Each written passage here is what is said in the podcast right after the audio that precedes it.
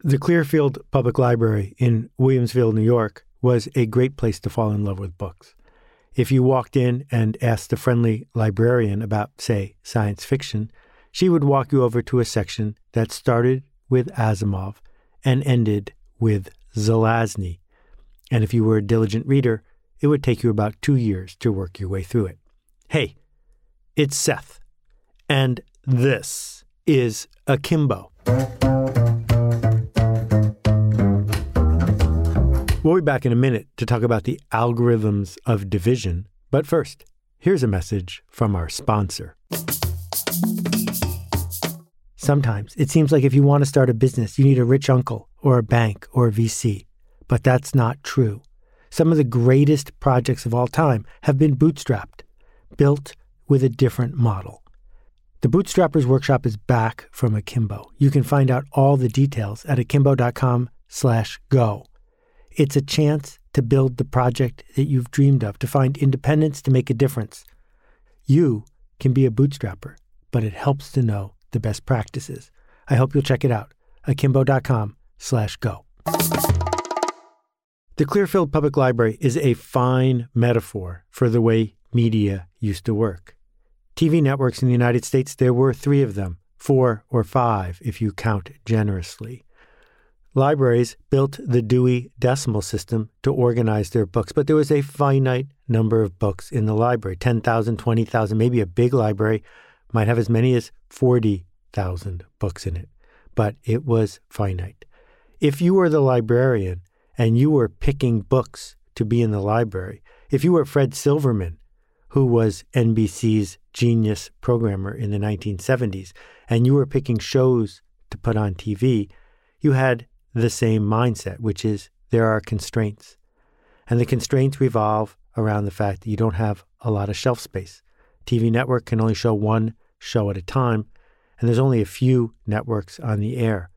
A library can put some books in the science fiction section, something between Asimov and Zelazny, but they certainly can't put every book in that section. And then think about the cost to the customer. If you go to a bookstore, you have to buy the book, pay for it before you read it. If you go to the library, sure, there's no incremental cash cost, but you can only take out a finite number of books, and you can only read one book at a time. And so, yes, we judge a book by its cover because the cost of sampling is pretty high. For a TV network, the stakes were far higher because not only are they spending millions of dollars to make a show, but the opportunity cost was huge because if they made 10 episodes of a bad show and didn't ignore sunk costs and ran them, they would be losing market share to the other two networks. And that market share was measured in tens of millions of dollars. So these constraints all conspired to push toward the middle. That the purpose of discovery was to turn someone into a fan, it's true but not to turn them into a fan based on division, but to turn them into a fan based on connection. Now, what the TV networks want is for people to watch a show because everybody else is watching it.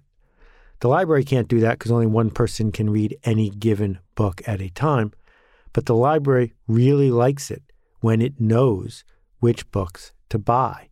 That buying a book, putting it on the shelf of the library, and having no one take it out for three years that's a failure.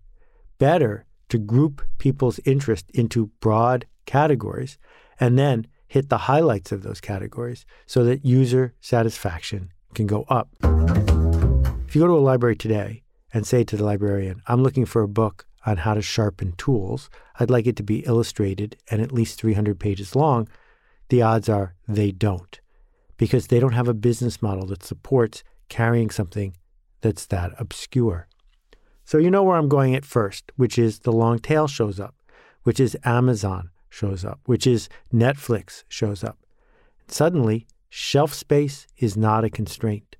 Suddenly, not only does digital make the warehouse infinitely big, but it also means that if you can aggregate a large audience, you can carry not just a few books on sharpening tools, but every book on sharpening tools. Not only can you carry one or two or three Italian documentaries, but you can carry all of them. And so iTunes shows up with its long tail of music. The last stats that I heard are that millions of tracks in the iTunes store have been listened to just a few times, which makes perfect sense because it doesn't cost anything to put a track there, and it does cost something to listen to all of them. Okay, so far, so good. This was celebrated by lots of people, including me, because if we open the doors, gatekeepers aren't deciding what's important and what's not. Readers get to find what they truly want. Viewers can engage in the things they want to see. And so, out of nowhere, a guy named Psy makes a video called Gangnam Style that gets seen by more than a billion people. That's insane. He does that without a lot of fancy gatekeepers, with nothing in the way of promotion. It's possible because the gatekeepers weren't there. But then a shift happens, and the shift is this What would happen if the librarian at the Clearfield Public Library got a commission? And what if that person's commission was based not only on how many books do you take out, but how deep do you go into the edges of taking out books because a whale, someone who reads a lot of books, is easier to profit from than someone who just dabbles and shows up every once in a while. How do we turn people from dabblers into whales? How do we gain their commitment to our platform and encourage them to go deeper and deeper and deeper to sample more things? Also, if you're a creator of content and we start paying you with ego points because you have followers or actual cash because you are attracting people to what you have to say. Some of you will decide to make something for the mainstream, but you will soon discover that the mainstream is really crowded and it's very hard to have a shot at all of getting attention and loyalty for the mainstream. But as I wrote about in Purple Cow 15 years ago, the edges, otaku, purple cows, remarkable things, things where there are few substitutes, you might not get a lot of people, but the people you get are really into it. And so the algorithm arrives. 25 years ago, Pattie Maes, a professor at the MIT Media Lab, working with several collaborators, came up with Firefly Networks, originally called Homer. It was the birth of collaborative filtering. Collaborative filtering is better known as people who like this also like that. And you've seen that everywhere you look on the web. This idea that it can recommend something to you that you might be interested in is a revelation. But in order for it to be interesting and not just trivial, what it needs to leave out are the things that everyone else likes too.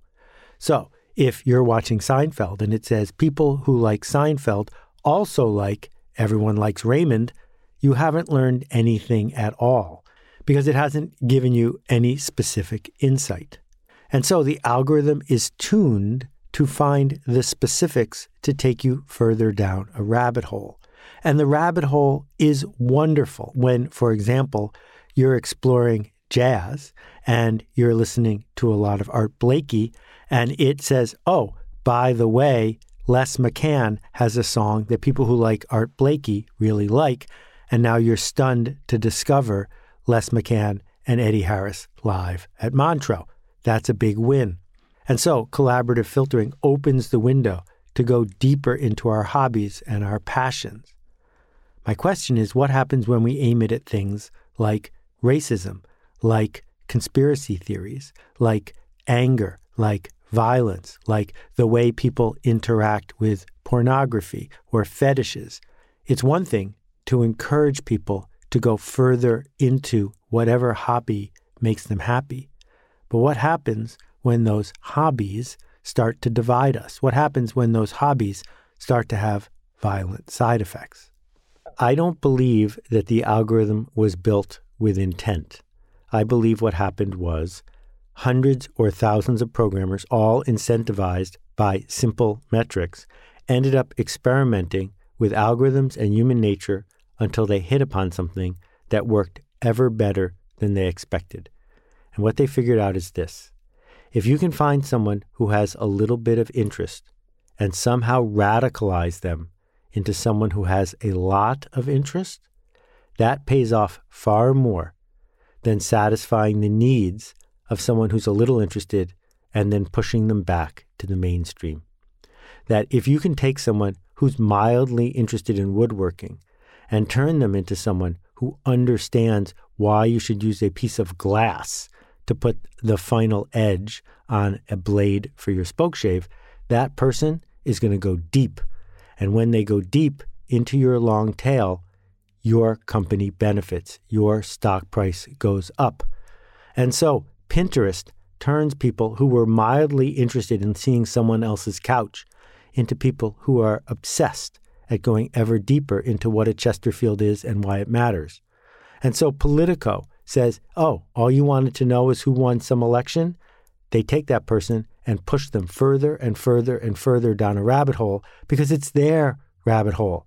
And they don't want you to say, oh no, now I'm going to go read about Dune the movie because they don't come out ahead if you read about Dune the movie. They need you to get deep, to become radical about the way you think about politics, to doom scroll, to go ever deeper into the minutiae. And so, as Chris Anderson pointed out years ago, the long tail is real.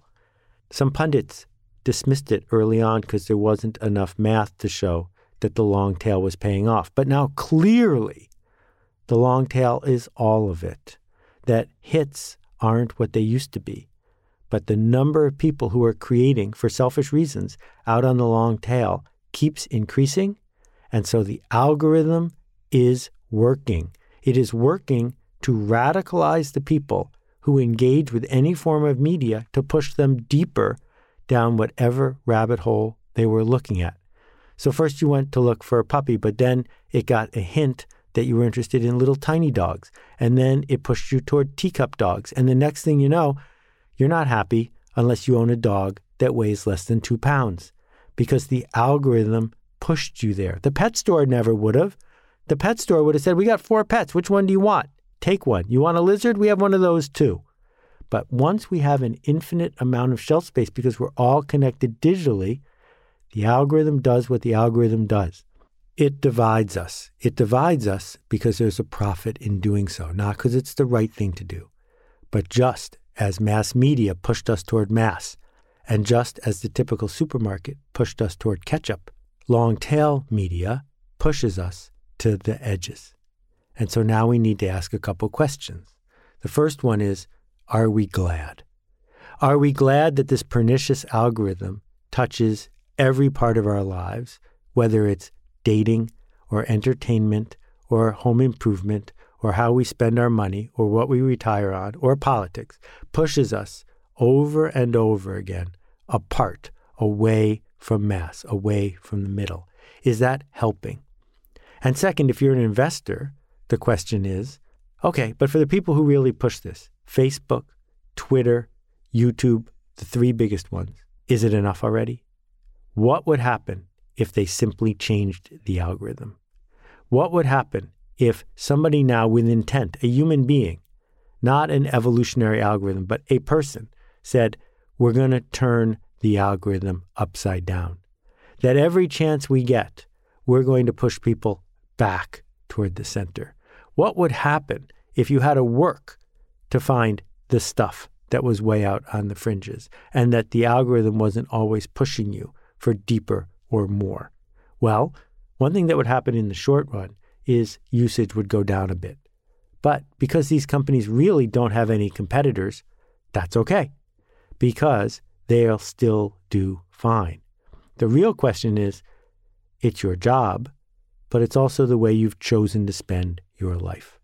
That the people I'm talking to in this podcast rant, the people who run YouTube and Twitter and Facebook, don't need to work for a living. Not one of them. So at some point, they have to stop saying, I'm just doing my job. At some point, they can't say, this is what the shareholders want, because responsibility kicks in. And I'm wondering if we've thought hard about what responsibility the people who control the algorithm have, even if they didn't make it on purpose. Google has been hiding behind their algorithm for a really long time. But every once in a while, there's enough of an outcry that a human being goes in and changes it around. I think there's enough of an outcry right now about division to say, you know what?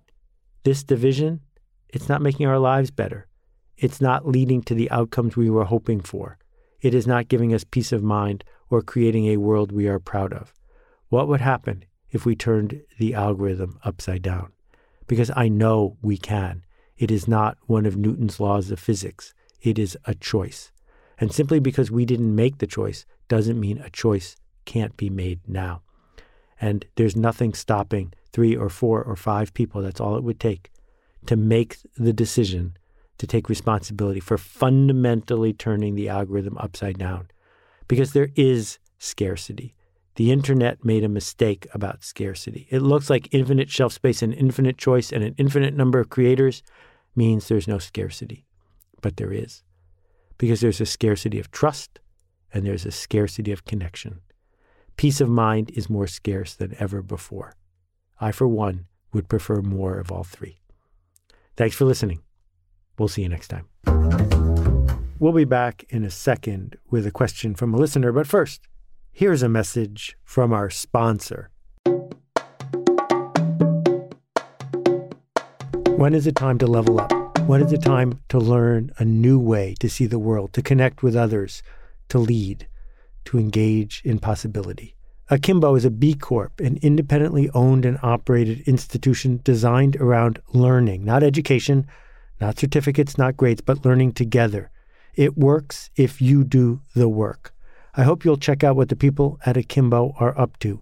Visit akimbo.com slash go to find out about their new upcoming workshops and how it all works. Thanks. Hey, Seth, it's Maria. Hey, Seth, my name's Kyle. Greetings, Seth. This is Steven out in Madison, Wisconsin. Hi, Seth. Alicia from Charleston here. Hi, Seth. This is Anupam. Hi, this is Caitlin. Hi, Seth. Warm greetings from Curacao. Hey, Seth. My name is Nick Ryan from Pittsburgh, Pennsylvania. Hey, Seth. This is Rex. Hey, Seth. Hi, this is Vasilis from Greece. Hi, this is Roberta Perry. My question is. And that completes my question. I'd love to hear from you. If you've got a question about this, or any previous episode, I hope you'll visit akimbo.link, that's A K I M B O dot L I N K, and click the appropriate button. One question to get us going this week. Here we go. Hi, Seth. This is Raman in North Carolina. Thanks so much for this podcast. As a longtime listener, I'm familiar with your critiques of Google and Facebook and practices of those companies that have had a negative impact on our society and culture. But while I'm sure I'm forgetting something, I don't think I've heard you say quite as much about the impact of Amazon beyond the great points you have made about the role of the Kindle in remaking the book industry and Amazon's role in the in the long tail in general. You have made admirable use of the Amazon platform as part of your book launches and sometimes have links to Amazon in your blog posts. I live in a rural place, and I'm certainly not immune to the incredible convenience of the everything store. But we also know that Amazon has been tough competition for local businesses of all sorts and also small suppliers. I feel like Amazon kind of personifies the race to the bottom that you often talk about. And we hear a lot of stories about Amazon warehouses and the treatment of their workers that don't make me feel all that great about giving them my money. So, my question is really just this what are your thoughts about the impact of the Amazon behemoth on our culture? Thanks so much. Thank you for this question. If you go to relentless.com, you'll see that it still takes you to amazon.com. Relentless was the very first name for Amazon, and Jeff wasn't kidding when he named it that. First, let's do a flashback to 25 or 28 years ago. Back then in the 90s, there were more than 10,000 independent bookstores. There are still quite a few independent bookstores, but not enough. But back then, there were well over 10,000 of them. If we figure that the typical bookstore had 30,000 books in it, some had far more than that, some had less, but let's pick 30,000. That means that there were 30,000 times 10,000 or 300 million books sitting in bookstores waiting for somebody to walk in and buy one. At a retail price of $20 each, that's $6 billion worth of inventory just waiting for somebody to go to the right bookstore on the right day to buy a book that's in stock. This is clearly incredibly inefficient. And when Amazon showed up, their original offering of any book you want, we'll get it for you, was a godsend for many readers. Because while the typical bookstore might have had 25 or 30,000 books and a big bookstore might have had double that, there were millions and millions of books in print. I still remember hearing from my mom in the 90s about a phone call that she got. She ran an independent bookstore at a museum in Buffalo, New York. And the phone call was Hey, we're this new company called Amazon. We think you have a copy of this art book. If we send you a FedEx label and pay the full retail plus your handling costs, will you ship it directly to our customer? And with a smile, she did just that because the goal of most bookstores was to get people the book that they wanted. So when Amazon showed up to the marketplace, they were seen as a net benefit. But then the relentless part kicks in. And the difference, I think, between Amazon, and I've given talks and have known folks there for a long time, and Google and Facebook, also places where I've engaged, is that Amazon is completely upfront and clear about some of the basic principles that they're operating under. They are relentless. And the mistake that we made, the challenge that we had, the historical accident is this. For 150 years, we have based the center of our civic culture on the village that sells stuff, on retail. That is what separates a fun, thriving, exciting community from one that we really don't understand where the middle of it is. That it's the stores, it's the malls, it's the shops that people are paying attention to. They are our streetscape.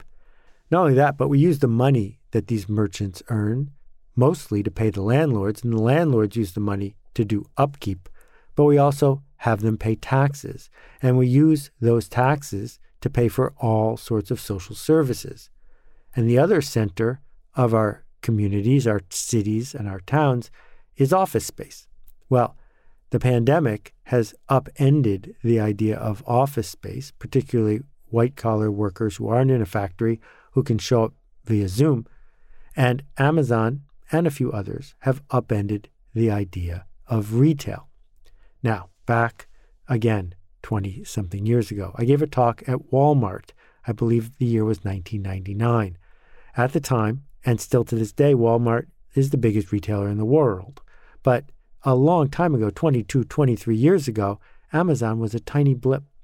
So I went there to give a speech in Bentonville, Arkansas, and there was a banner across the offices of Walmart's digital operation. And it said, You can't out Amazon Amazon. Even 20 years ago, the biggest retailer in the world was afraid of Amazon's relentless focus on a few metrics. So, a couple of these metrics. The first one is this it is unusual for an innovator to also be the lowest price. And doing both of those things at the same time while also consistently and persistently being the top rated retailer in America for customer service, those three things in one place unheard of. And to do those three things, a relentless approach to metrics, to churning it out, to using wooden doors as desks, to lowering overhead, to having a relentless mindset that says, if we can offer our customers off the charts customer service with no questions asked, if we can offer them the lowest price they can find and the best selection, and we can do it while innovating, it's going to be really hard for someone to stop us. And while they were doing that, cities and towns in the United States and in lots of other places around the world didn't charge them any taxes. And so a hollowing out occurred because Amazon was really good at giving people what they want. And if you give people what they want, they will often take it. Because if in the short run or even the medium run, they come out ahead, they can get what they want, they can have more selection, they can pay less, it's more convenient and faster, well, a lot of people are going to take them up on that. So, one defense that Amazon has for their relentless approach is they have created an enormous amount of wealth for their customers because their customers get more stuff for less money and in less time. But of course, yes, there are side effects to any sort of growth like this. One of them is that the local retailer can no longer be as local as they used to be. And our civic engagement, which depended on the local retailer, not just sponsoring the baseball team, but being in and of the community, is seriously threatened because we built a big part of that cohesion around the town square and the stuff you can buy there. The other thing that's going on, which as a cultural critic, if that's what I am, I have commented on before, is that Amazon made the decision a really long time ago not to sell anything. They sell everything, but they don't sell anything. What do I mean by that? What I mean is there's a job called a merchant. And what the merchant does is decide what to feature, decide what to promote, decide what to give an end cap to, decide what to publish. That the acts of merchants as being members of the community determine what our culture is like. Because the merchant, particularly the local merchant or someone like a book publisher, says, I'm going to have to live with the consequences of promoting this thing over that thing. And what gets promoted, whether it's by a program director at a local radio station or by a local retailer, determines what we engage with. And what we engage with determines what the culture is like. Well, Amazon, and I've seen this firsthand up close, doesn't have dials for most of its people to turn to shift what's getting promoted and what's not. Yes, there is definitely an algorithm at Amazon, and it is hardwired to increase profitability, but it is not responsible. Apparently, no one is responsible for what are we promoting? What are we leading to?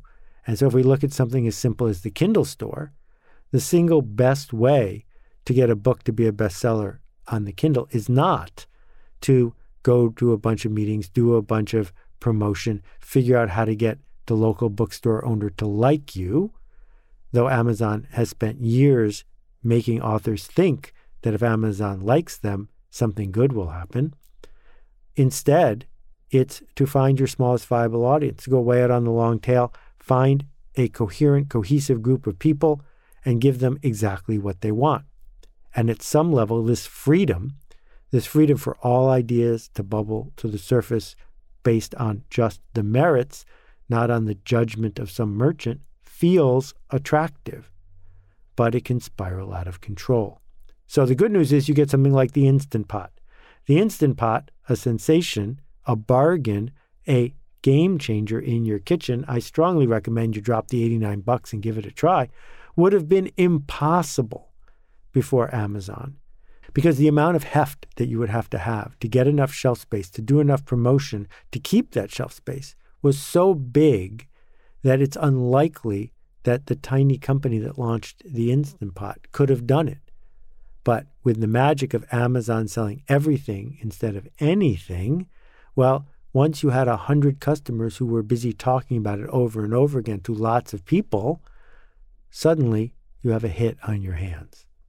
So this relentless approach creates all sorts of fascinating side effects because part of it is based on an assumption that the other elements of our governance, of our culture, will fill in the gaps.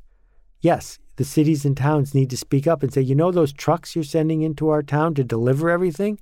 Well, they're welcome, but they've got to pay their fair share, their fair share of what it costs us to have safe, clean places to live, roads that they can access, and on and on. That if institutions don't push back, well, then Amazon will continue to be more relentless. Number two, we are used to significant organizations to have local roots and to acknowledge those local roots as they stand up as a corporate citizen. Again, maybe it was a mistake for a hundred years to count on corporate citizenship. Maybe what we should have done as a community is that these are the rules. And if you want to focus on making a profit, go ahead. We're going to focus on making sure that the taxes you pay are put to good use, not just sponsoring a local baseball team, but paying for the library and figuring out how to create civic engagement that isn't dependent on the local corporation. But as Amazon has become one of the most valuable companies in the world, they haven't mostly done that. What Amazon has mostly done is say, we are here to serve our customers, and then we're here to serve our shareholders. And finally, we will make sure that our employees are paid at least enough to get them to come work for us, but probably not a lot more. And the employees in senior roles are getting stock options, which get paid off when the shareholders come out ahead. So it is a very clear, well labeled form of corporate capitalism, which is we know exactly why we are here, how we are being measured, and how we're turning the dial. Now, I think it wouldn't cost them very much to be a little bit less relentless. That when we look at some of the choices they make, whether it's about DRM or how things show up in the store or how people are paid, there are ways that Amazon could back off just a little bit to be a better corporate citizen. But I think part of what Amazon is trying to do is to make it clear that they know exactly why they are here and that they are relentless in reaching their goals, turning the crank over and over again. So I am not a dyed in the wool Amazon fan, but I'm also clearly saying, sure, I've been buying from them. That as somebody who has books to sell on behalf of my publisher and promote, I've raised more than $100,000 that I've donated to charity through their affiliate programs. As an author, Amazon made it significantly easier for me to bring books to my readers than all of the years I worked with Barnes and Noble and the other independent bookstores because their agenda wasn't the same as my agenda or even my publisher's agenda. But I think it's worth distinguishing this from Google because Google relentlessly lies about what they're doing and how they're doing it, and quietly, behind the scenes, shifts their user interface and their algorithms to benefit them, not their users. Facebook, which set out to connect people, to weave together possibility and culture, has done a terrible job of minimizing the negative side effects that many of their algorithmic choices have led to. And so I could go on and on running a big company isn't easy. Changing the world is fraught, and there are side effects. And the question is who is responsible for limiting those side effects and making it so that you make things better than you found them? I'm not sure anybody knows the answer, but in the case of Amazon, at least they're very clear about the game they're playing. Thanks for listening. We'll see you next time. I just don't think it's possible or probable in, in today's world to distinguish yourself as an educational institution or as a success seeker at the level of, of information gathering or information distribution. I mean, this is the information age, and you can get a great book, a great essay, a great idea anywhere, you know, and none of us can do that better than the internet, right? Um, there is no great thought leader who can outthink the internet. Like, we have data. What Alt MBA gets right is it puts you in a context where you're part of a community that says, yeah, yeah, yeah, that's good. You got access to ideas, you got access to information, that's awesome, but when are you gonna show up? When are you gonna face that blank page? When are you gonna face the possibilities within you? When are you gonna face those fears? I'm not gonna let you hide. You gotta show up. And that's the hardest part. And it sounds simple, it sounds very commonsensical, but it's the number one reason why we don't write that book. It's the number one reason why we don't ask that question. It's not because we don't know or we don't have the information. We don't have an environment and we don't have a support network that makes it feel like showing up is possible for me. Not just possible for the success stories I see out there, but I can show up. Consider the Alt MBA. More than 3,000 alumni in 74 countries around the world. Find out more at altmba.com.